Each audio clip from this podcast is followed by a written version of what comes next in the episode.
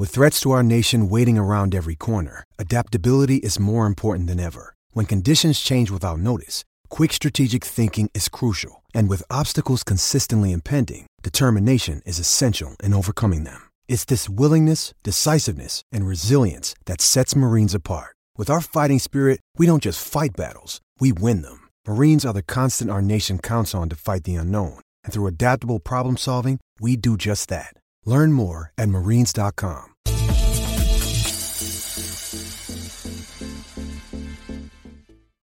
Hello, everybody. Welcome back to the Board YouTube channel. We're back for our weekly show here with myself, Jacob, and my co host, Kirk Evans, beside me to talk through some of the biggest stories around the NBA on the week before we get into some betting conversation as well. And betting just kind of integrates itself within every conversation that we have over here. But it was such a busy week in the NBA. It feels like quite a blur, to be honest, that before the before we started here in show preparation, we forgot about the Kyle Lowry Terry Rozier trade.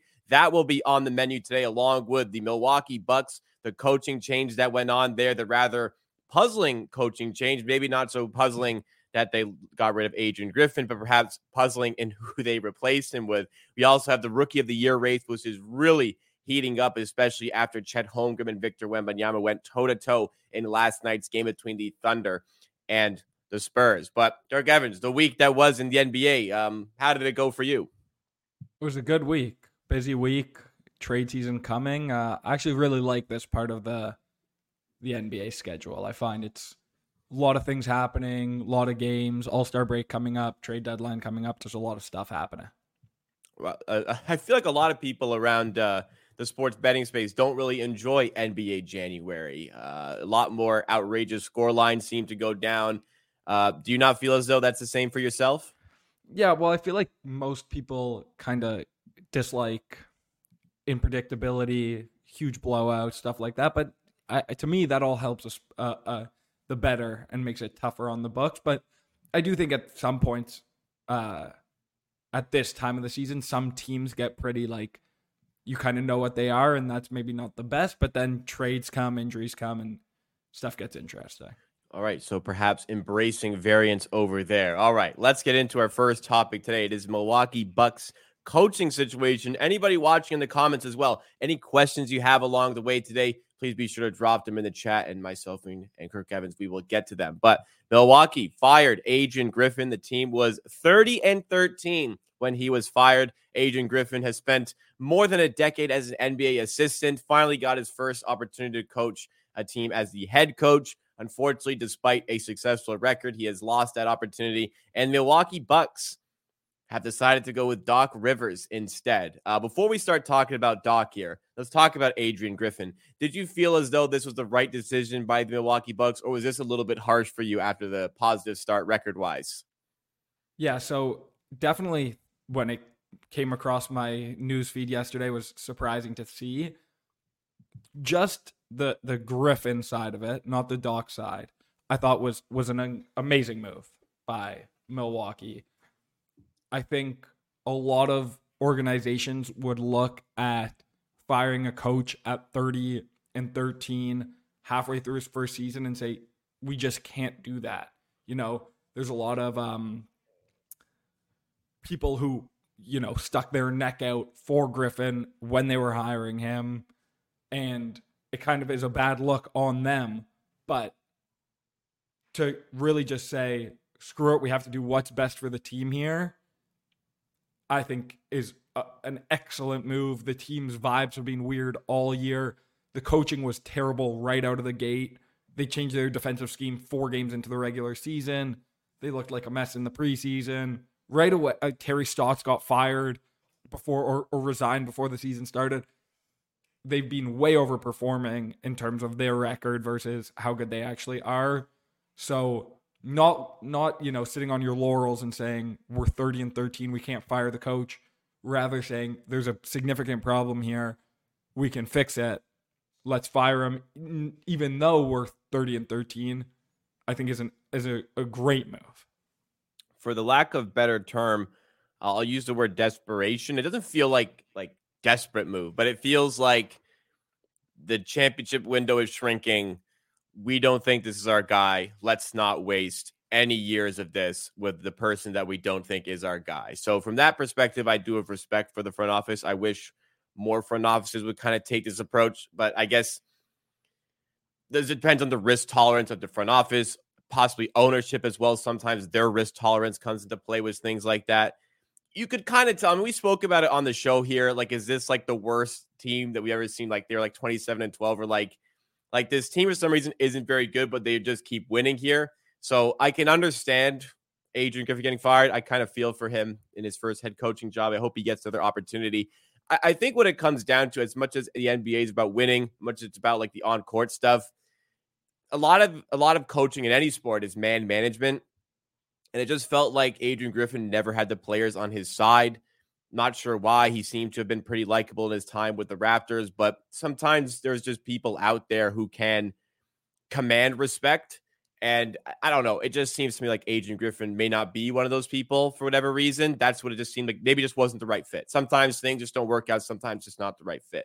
So whatever the reason is, he's gone. So we appreciate the Bucks for you know sticking out and saying that this isn't like making the move here. This isn't our guy. Let's go for get our guy here.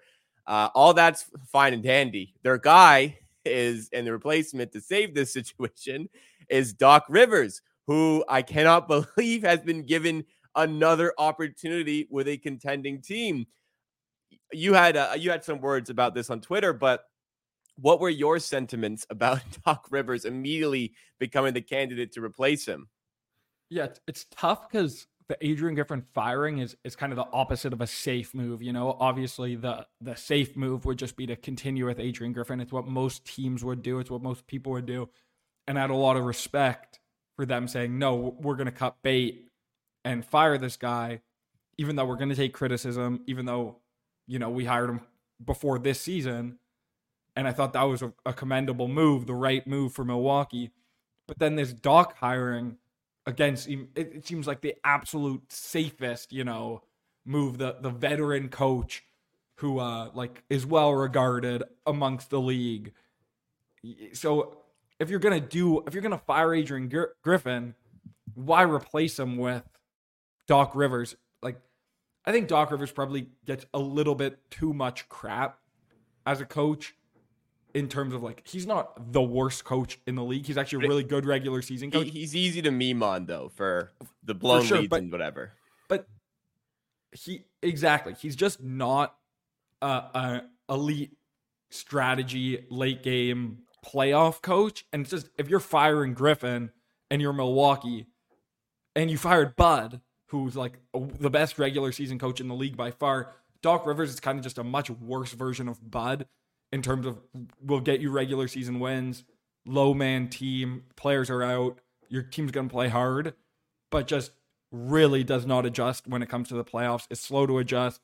It's slow to change rotations. We'll go full like bench units in the playoffs when you don't need to play his guys less minutes than uh like more aggressive coaches will. So it just seems like you're making this Adrian Griffin move saying we need to win a championship soon. And then you're hiring Doc, and it just doesn't feel like it accomplishes that. He's had so much time with high level teams and has just really shown a, a track record of not being a great playoff coach.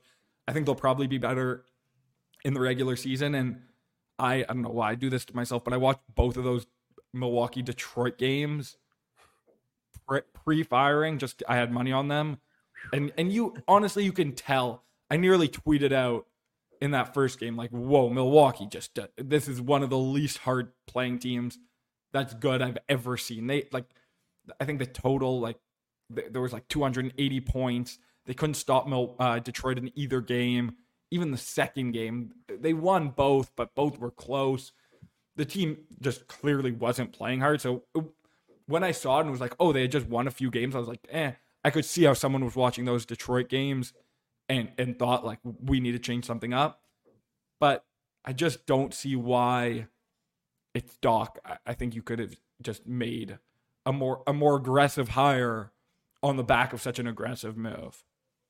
Yeah, I I I agree there. It's just like you said it all. Like the adjust it's but it's docking the playoffs, it's the adjustments. He doesn't make the adjustments period. Uh if he does, they're not quick enough, but like every little intricate detail about playoff games. This is why Spoelstra is successful.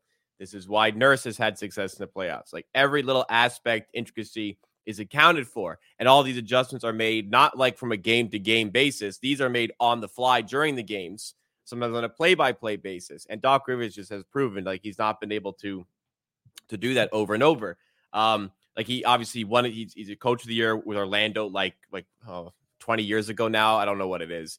Uh, he won a championship in 2008 with the Celtics, got to a finals in 2010, and hasn't, to my knowledge, gone past second round since. Like the Phoenix brings up here in the chat 2015 Clippers, 2020 Clippers, 2021 Sixers.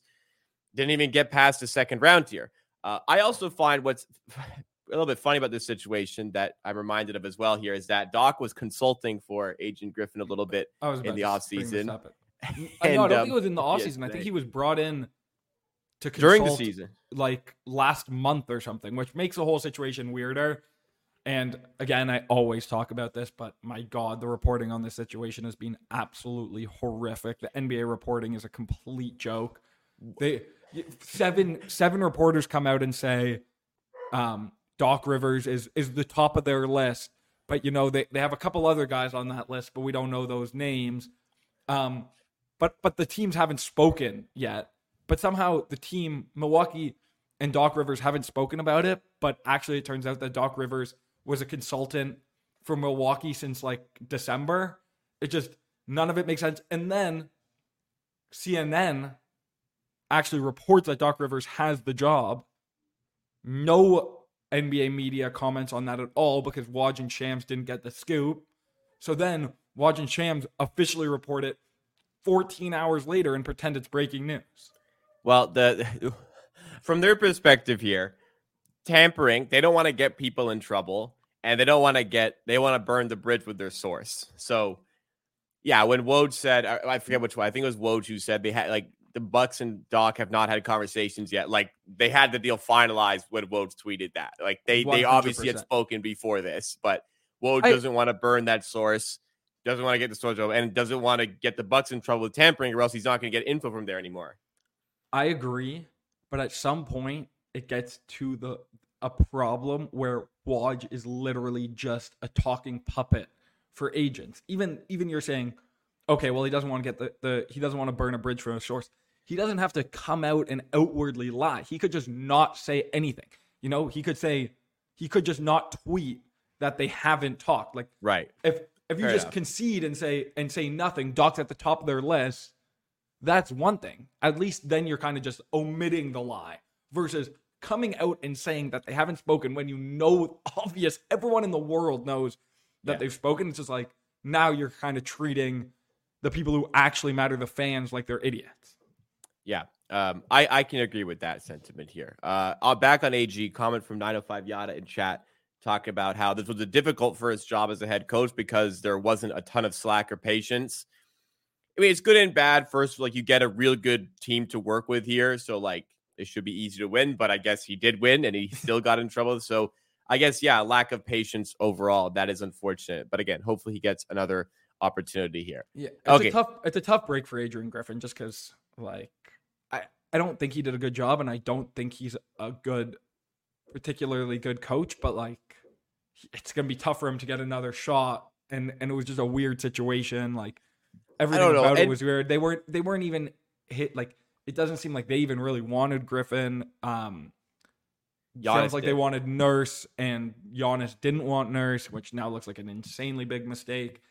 So yeah, it's, it's going to be hard for Griffin to get another job, but he'll, he'll get back on a bench as an assistant. once you get your foot in the door of head coaching, I feel like there's always another opportunity. Like look at fucking Doc Rivers. Yeah, but, always but I think it's a opportunity. I think it's a bit different. Like when you get fired in like a weird way and you haven't established yourself, it's just a bit tougher. But I don't know. We'll I see. I, I, think he's going to have to grind out a bit. You know, the last time this happened, so the last time a team that was this good fired their coach, uh, the Cavaliers in 2016 fired David Blatt at 30 and 11. So an even better record at this stage. Replaced him with Ty Lue, who was not the Ty Lue we know today as one of the best coaches in the league.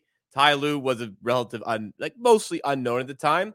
And the Cavaliers would go on to win the NBA championship. So making a bold move like this, maybe it pays off, but then not making the bold move of the coach Who knows what happens? We'll see how it all plays out here. Yeah. Um, last yeah, last point Last on. Doc. Last point on Doc. Uh, I think we got to comment on that 2021 Philly team. That that's a team that Doc does not get nearly enough criticism for. The team that the Raptors beat was it 2021, 2020? I think 2020. No, the Raptors- 2019, the- the- 2019, The sorry. beat. Oh, okay. Sorry, yeah, the 2019 team with Jimmy, Tobias, Joel, Simmons, Redick.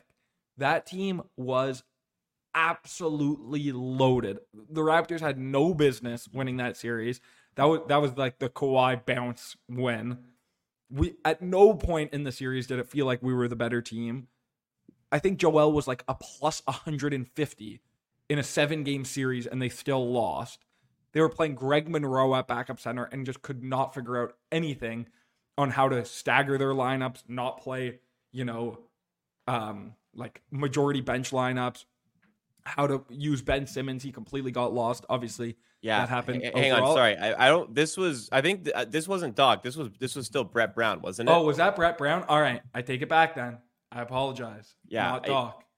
I think not that Doc, got. right. I think that got Brett Brown got Brett- fired. deservingly. My bad. My bad. So then the 2021 eh, the Philly teams never were were that good if he didn't have that. If he never had Jimmy. Yeah, you're right. Brett Brown was coaching the Jimmy team. So Yeah. The Clippers were really the, the worst ones. And then again, he's Oh no, Joel's Brett Brown stuck lot- around because the Clippers had the bubble season. Then Doc got fired, and then Brett Brown got fired, and then Doc got you. took Got over. you, got you. Yeah, so these Philly teams, like the Harden team last year, they weren't that good. So if 2021, I guess they were a bit of a contender. And also Uh, Joel I don't know. Last I- year, the Sixers were up three two at home against Boston, and. Joel Embiid doesn't touch the ball for the last five minutes of Game Six. Yeah, and, it, and it's hard to not look at a, at a significant criticism for Doc a- a- as to how good Joel's playing. But I think it'll be really interesting to see what Nurse does for Joel in the playoffs because Joel has been far worse in the playoffs than in the regular season. And I think Doc has to take some of that blame at least. Yeah. Okay, let's move on here. I I I, I agree with this. I I guess we'll see what what goes down with Giannis in the playoffs, and we'll see how different Embiid looks with what I think is now a good coach actually behind him. Uh, let's keep moving here. Let's go to the rookie of the year race. We had quite the matchup, quite the battle yesterday between Victor Wembanyama and Chet Holmgren. Uh, the Thunder obliterated the Spurs in the end because they're the far superior team. But uh, an interesting little battle within the game here because Chet Holmgren has 17 points, nine rebounds, three blocks. Victor Wembanyama has 24 points, 12 rebounds, four blocks. Both of them were quite efficient in this one. But over the last few weeks or so, Victor Wembanyama, Rookie of the Year team, has started to come back, and he is now the favorite to win the award. I'm just shopping around. Anywhere between like minus 150 to minus 200 is the price on Victor Wembanyama now to win the Rookie of the Year award about the halfway stage of the season. Uh, I won't say he's come out of nowhere here, but it looked like Chet was on his way to kind of putting a lock on this award, but it, it's it's still a real battle here. Uh, what's your take on the race right now and where it's at? Yeah, I think I would probably take some Wembanyama lines if you could get like minus 150 or minus 160. It, it's just a bit hard to see how Chet is going to win this award with the production Wemby's putting up right now. Like he's been on a minutes limit and and is putting up completely insane per minute stats, even completely insane game stats. Now the minutes limit's coming off. The back to backs he's going to start playing in. He's leading the league in blocks. He's putting up insane points. I think he's a much better rebounder than I thought he would be coming in. The kind the question is kind of, you know, one is a serious like one plays in a serious spot and I don't mean for this to take away from Wemby, but I still don't really look at Wemby as a serious player right now even though in the same breath I think he literally could be one of the he could be the best player to ever play basketball, but like you still watch him play he takes crazy shots. He does insane things. The team's completely non-serious. Even in these games, they're pretty consistently getting blown out, even when he's putting up these insane stat lines.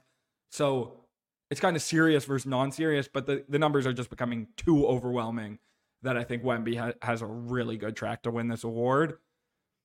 I I, I just wit. I j- honestly, it's it's a funny thing because Gregg Popovich coaches this team, but I wish like they just kind of took basketball slightly more seriously and tried winning games rather than play like a crazy pace. I know getting a pick is going to be valuable and it's going to be nice to have another top pick and that's really all that matters for Wemby, but I wish they kind of were were there's obviously a balance to be had because you kind of want to let him go, let him do stuff, but he just does like he takes he doesn't need to be taking, you know, 28 shots a game, chucking up crazy off the dribble shots. His off the dribble stuff has come down slightly, but Chet is like a, the second best player on right now, the third best team in the league. So I think if it was like a most valuable rookie, he would have a better chance. But rookie of the year, eh, I think Wemby has has a real track to win this. Yeah, just the minutes are going up. As much as like the Spurs have been unserious, they're starting to be more serious. They're actually like trying to play real basketball now. Wemby's at the five where he's improved. So Tre Jones is starting. Yeah, Tre Jones starting is making a massive difference. Like all these things that were obvious. I'll give Pop the benefit. He's a good, he's a he's one of the all-time coaches. Surely he knew these things. He just kind of wanted to try out new things with Wembanyama, and I guess that makes sense. But now that he's actually making the obvious adjustments, the team is like they're still losing regular group, but Wembanyama is looking better. The team is looking a little bit better as well. So I kind of agree that at this point, uh, if the, the Wembanyama price probably goes further towards Wemby than towards Chet at this point. I like yeah, the numbers are getting too overwhelming. There's just Chet. not really any upside for Chet right now. Like he's not going to really play better. Like they're not going to expand yeah. his role. He's not going to play more. He's played unbelievably well. He's having one of the best rookie seasons ever.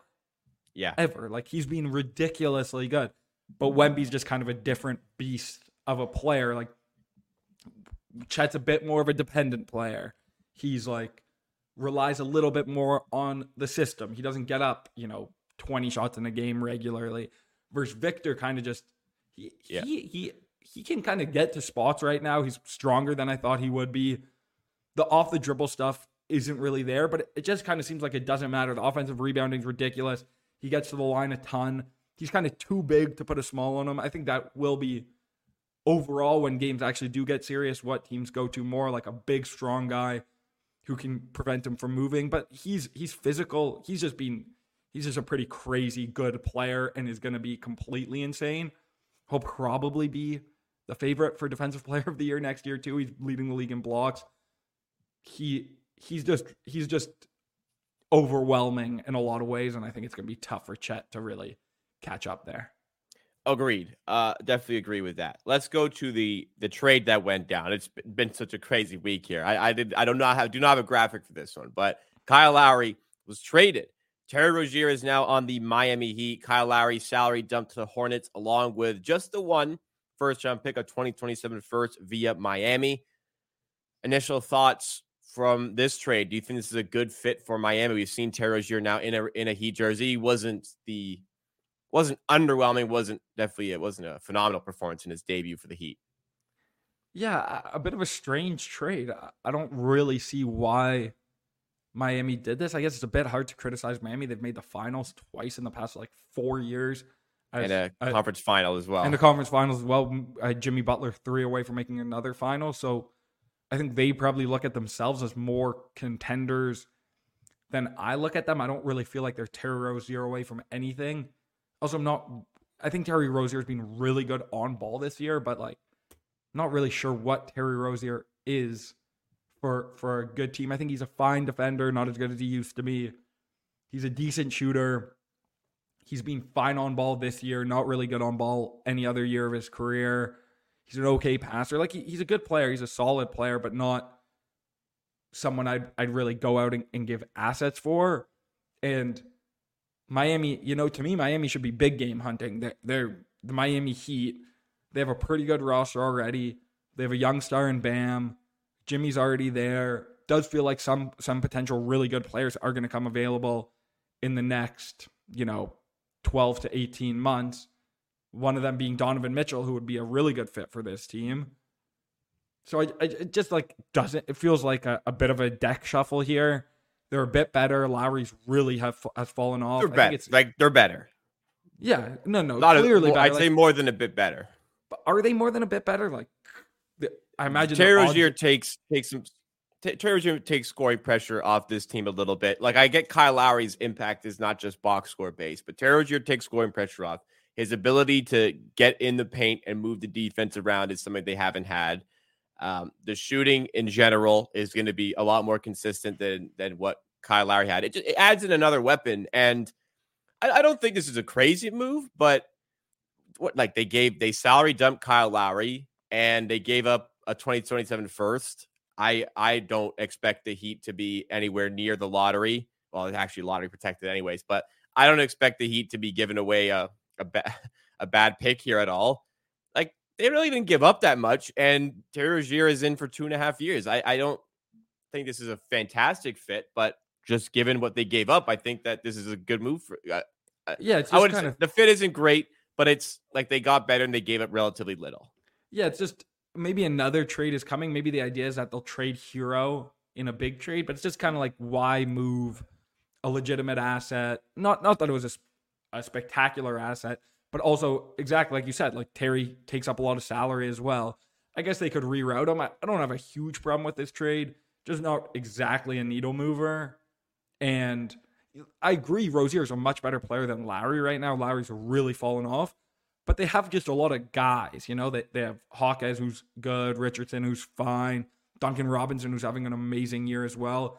And no, they haven't really all been healthy at the same time. But when they're all healthy, it's kind of a lot of repetition in, in terms of skill sets there. I think Rozier is probably, you know, obviously better ball handler than Duncan Robinson, way better shooter than Hawkes.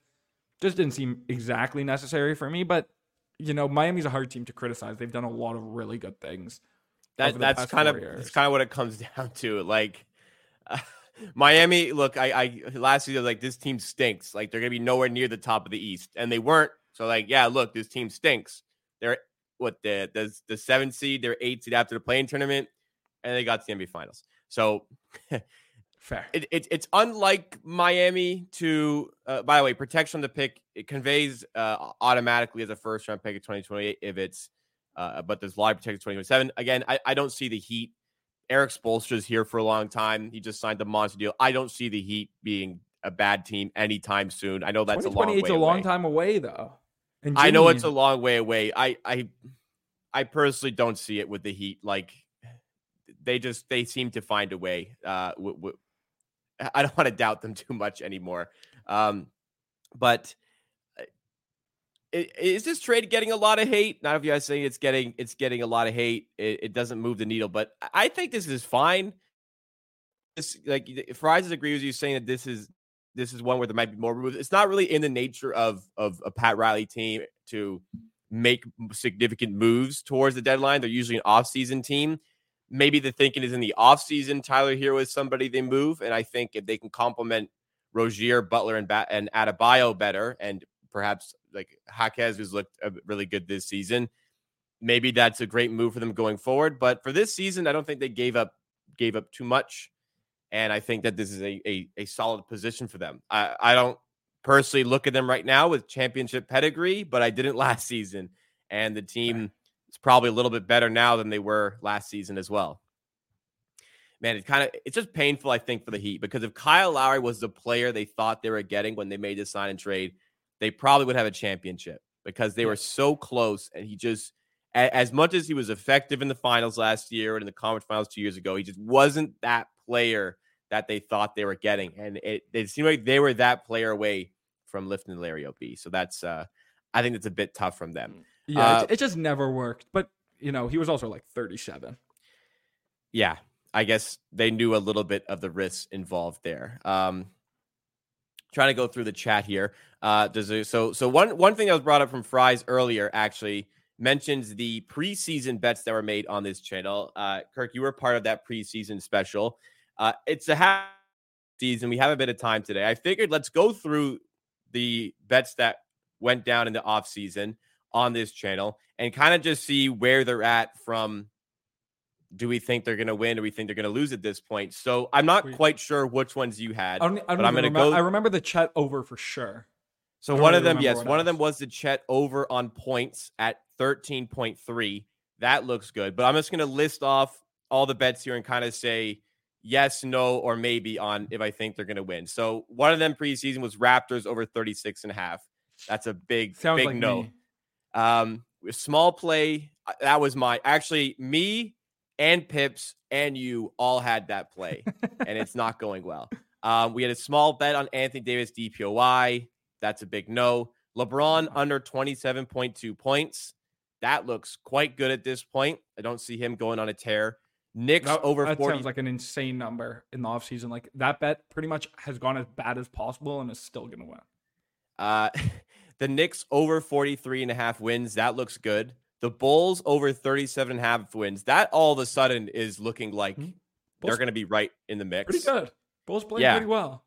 Uh, we have the Rockets over 31 and a half wins. That's Nice. looking phenomenal. The Cavs Yeah. under 50 and a half, which looked great.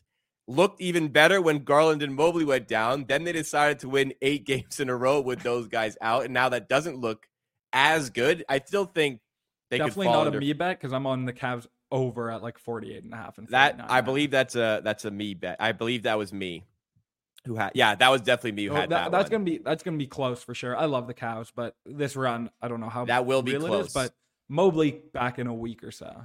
I'll pat myself for the another me play here. Over 35 and a half wins for the Pacers. That's going to cash soon. Um, No, and the another play that I had is the Nuggets under 54 and a half. And that's going to, Nice. ooh, we're going to cut close, I think, on that one, unless they kind of taper Should- off. near I the think should be okay.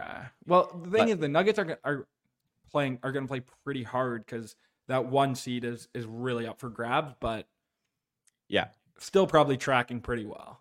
As far as like most of the plays here, I think I think based on the if you were tail if you tail all the preseason plays, uh, we're in some decent positioning here overall for that portfolio. So I just wanted to kind of investigate here, but uh, I think good to go through on the show here. All right, um, Matthew has a question for us here.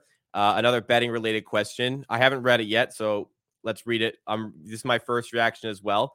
So two parter. Should you ever hedge a bet that is clearly plus EV? Say you bet a guy for an award at 30 to 1, and come spring, it's basically down to him and one other guy, and they're both minus 110. Is it smart to lock in profit or is it better to let it ride? I imagine it might depend on how many opportunities of this nature you think you'll have going forward. So uh, I'll start here because uh, I, I've covered this topic in content before. So you can you can come up with a an actual number on how valuable your position is. You can term determine your expected value with the current odds uh, based on what you played at. So you can make it as you can determine whether your expected value right now is better or worse than your expected value if you were to hedge and what the the locked in profit would be if you were to hedge. You can't ever fault yourself for taking the plus EV play. So if the plus EV play is letting it ride, like I'll give an example here. So in the the World Series, uh preseason for MLB, because this is actual concrete example I had. Preseason, I bet on the Diamondbacks to win the World Series at um I think it was 20 to 1 or something. They get to the World Series. I don't know if it was that the sportsbook had a liability on the Diamondbacks. I had a pretty significant plus EV play to cash out. And the cash out option was actually greater than my hedge option, which is very rare. But I decided just to let it ride because I determined like I had, I think it was like $20 on it to win. It was at like 20 to 1 odds. So whatever it was. I decided I could live without 20 bucks. I could take a cash out, but I could live without 20 bucks. So even though it's plus EV, I felt like I was fine to just let it ride and it lost. Don't really regret it, but it's all on a personal level for yourself. So is it smart to lock in profit and let it ride?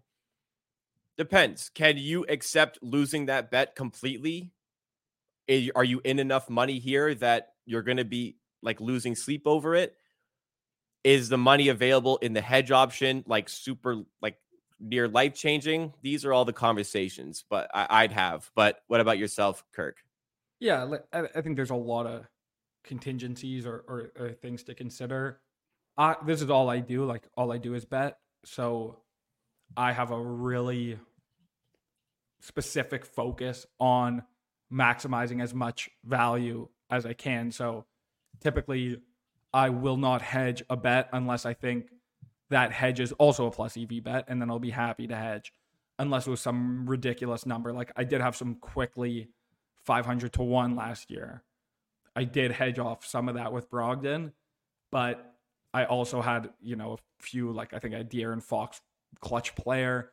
That stuff I kind of just will let ride mostly. So generally, my thought is unless I'm hedging off with another plus EV bet, I'm probably not going to hedge my position unless the the numbers, you know, so kind of like Jacob said, so grand that you just can't live without it. But if you're just casually betting, one a good thing to think about is if you're going to win a large amount of money and you don't have a huge bankroll, even if you're hedging off with some negative EV, if that bankroll jump helps you bet more in the future on more plus EV stuff, it can be plus EV, even if you're you're hedging off with a bit of a negative EV bet. Um, but also, yeah, like if you're gonna be really upset if you lose a bet and didn't hedge any, just hedge. You know, it's not eh, unless you unless you know you're really trying to do everything optimally. Like if you're just betting casually and you've got a great future and you don't want to lose it, hedge. But if you're really trying to optimize, I would say don't hedge negative EV bets unless unless it's enough growth to your bankroll that'll help you, you know, continue going in the future.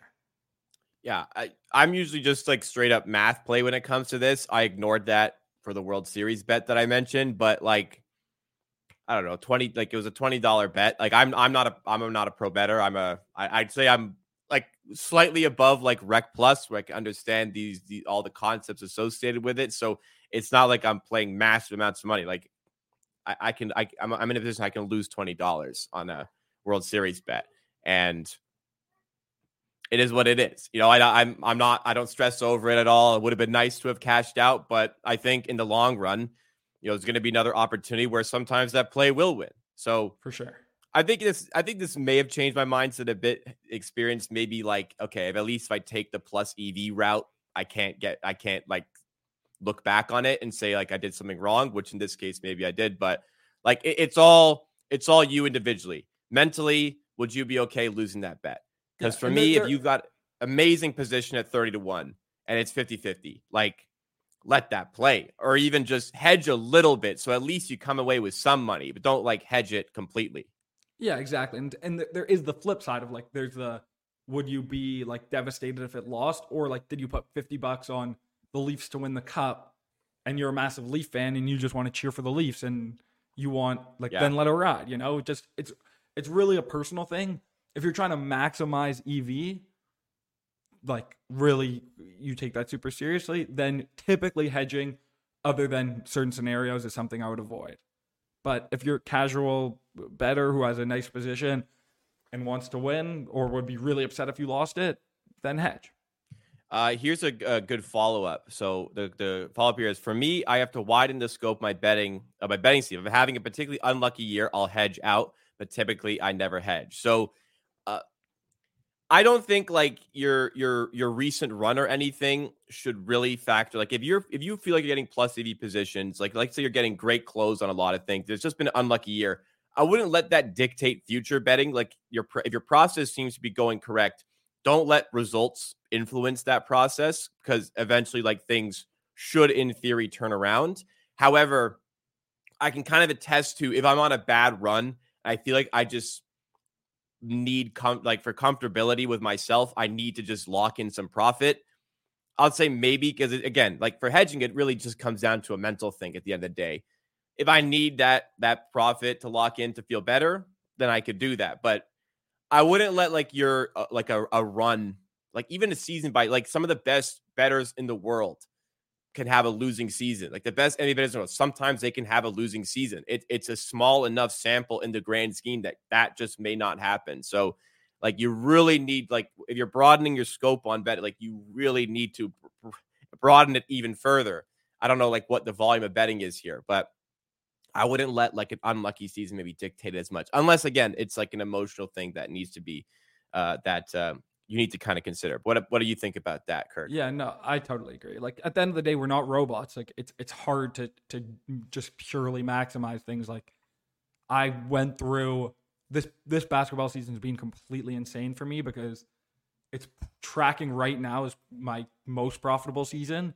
But I went through a three month stretch where we had by far the worst run I've ever had, closing consistently. Loot like it was like it felt like I would open bet 365 at like 725 and I would have like a let's say an over 240 close 240 two and a half live total 220 two and a half seven minutes into the game like there were just points where I was just kind of numb like I was like oh yeah every bet's gonna lose no matter what happens so it's you really do want to just be as process oriented as possible but I would be absolutely lying if I said I wasn't you know deeply frustrated. Yeah. When I'm on my my a horrible run, but horrible runs are going to happen. We're in a variance business. Yeah, and that's the thing you have to navigate, like you said. Like, it's hard. It's hard to say, like, like, am I doing the right thing here? But I think also, like, you really expand your scope on what like a sample should be. Like, it, honestly, it's even more than year to year basis, like these sorts of things. So that's always important with betting. But speaking of bets, let's get to some action for today, if we do have anything. Because, well, first of all, any of your picks that you have, but second of all, we have a question from Taylor. I, I, think we spoke about this last week, but you you you continue to mention Boston as the overwhelming title favorite. Uh, at plus three hundred, do you still think there's any meat on the bone to grab the Celtics that price? Yeah, I would bet plus three hundred. I've bet a lot of Celtics, and I bet I literally bet the Celtics like they're, I just think that they are by far the best team in the league. I don't it think just, plus three hundred quite reflects that. Or sorry, pl- plus three hundred.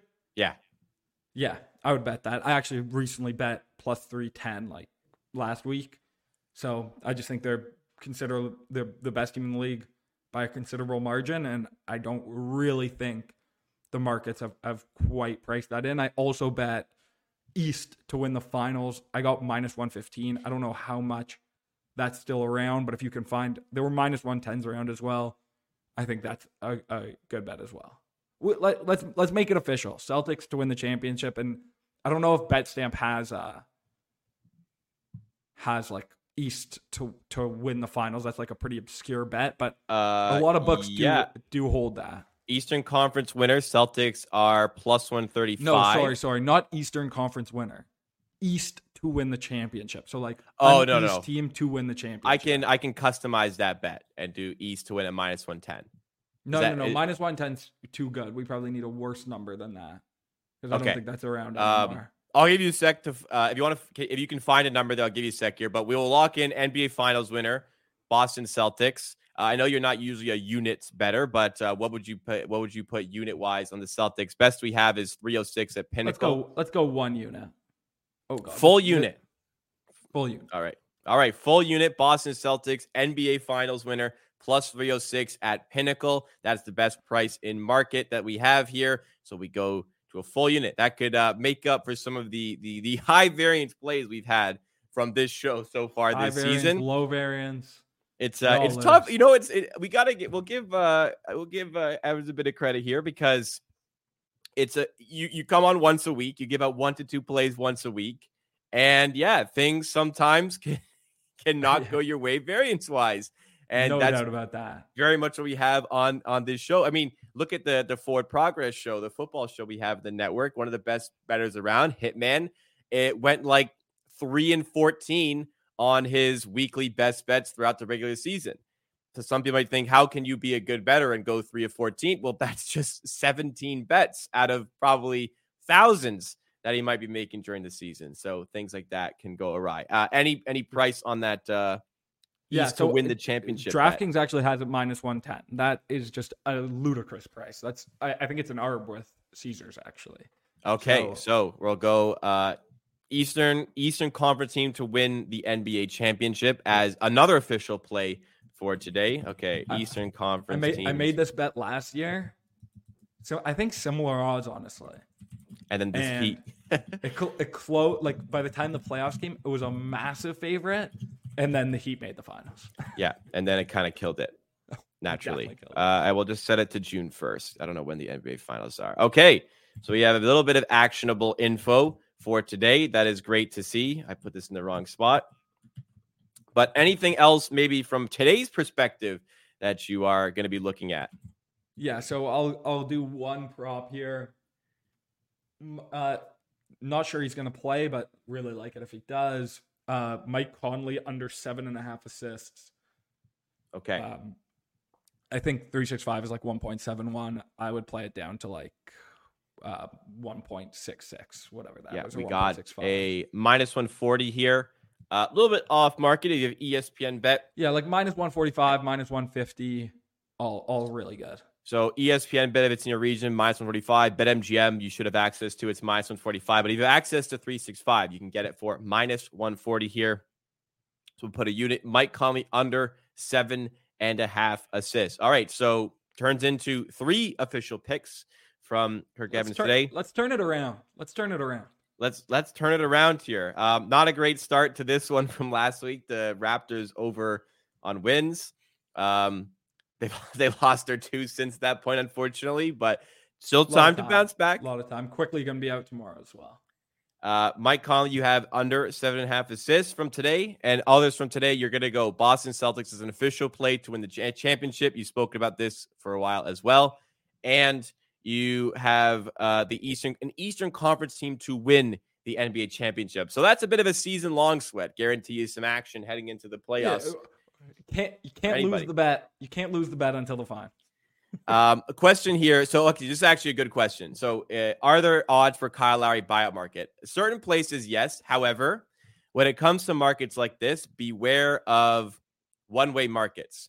Beware of like next team because usually they are they have such a high um, house edge that it's like almost impossible to bet into these things.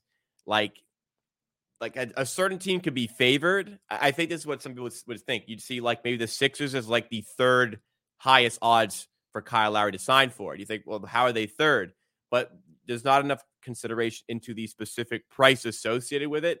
So I'd say beware a little bit of these sorts of markets where it's only really one way. Uh, but I would I would think he- the most likely destination agree is the 76ers. Um, we didn't I, mention I was it. about to say that feels that would be awesome i'm cheering really hard for that I think it'd be just fun, but I don't. But I think it would help the Sixers, and I can't stand the Sixers to be honest. Um, you can't not stand the sixers and not stand boston then you hate everyone I hate them both. I mean, they're they're one. Boston is on a tier of its own, but the Sixers are are a little bit behind. So the Bucks for me would be the next one. But I I can't stomach. I mean, I I'm just a I'm just a hater. I can't stomach a Doc Rivers success story either. So I don't know. Maybe I just need Miami to do it. yeah or who else? I can't. Nah, there's like there's nobody. I mean, I just I, I don't appreciate Eastern Conference teams. Like, I, let me just the the top team in the East that I could actually like accept. Like, if the Pacers won a chip this year, I could be like, okay, cool. Uh, i The think that's Heat, really the Knicks, likely. the Cavs, the Sixers, the Bucks, Celtics would be they'd all be upsetting. But what's good is that my Celtics hate stems so far that as long as it's not them, I won't be upset. that's good that's good but for the sake of the bet here, um, viewers may be tailing. I'm not tailing this bet because there's no way I'm rooting for the Celtics. I was I was gonna say that there like then you couldn't possibly be cheering for any team that we have in the final. So I think that's a good idea to not tail. maybe the East one will be good to tail because maybe that's maybe that's my um, uh, what's the the uh, the hedge, the emotional hedge. emotional That's hedge, emotional. That's maybe that's the emotional hedge that I'll have Nice. there. Um, anyways, though, we've gone a while here. Thanks so much, everybody, for tuning in. Uh, we got some good NBA discussion. I hope you learned. We we went into some educational betting stuff today, so hopefully you got some insight into that. Any questions you have for Thursdays, always feel free. You can let us know while we're in the stream here. But also, I have pinned in chat here uh, a link to the Hammers own drop station server. It's sort of like Discord, but it's a little bit different here. So get involved with the link that's in the chat right now. And if you have any questions throughout the week, you can also put them in here. We can answer them on the show and have ready and prepared answers as well. So get to the link in the chat. It'll take you just like a few seconds to sign up to this and join our drop station server. But there's one, the server here has a has a different page for every channel that we have with the hammer. So get involved over there. Thanks so much for watching the show today. We hope you did enjoy. If you did, make sure you hit that like button, subscribe for more content, and check out the pick and roll live stream to go live every weekday morning with myself and Pips, 9:45 a.m. on weekdays. But of course, we have the Thursday show every Thursday, 2 30 p.m. Eastern time with myself and Kirk Evans. Again, thanks so much for watching. We should see you again, hopefully, me tomorrow and Kirk next week.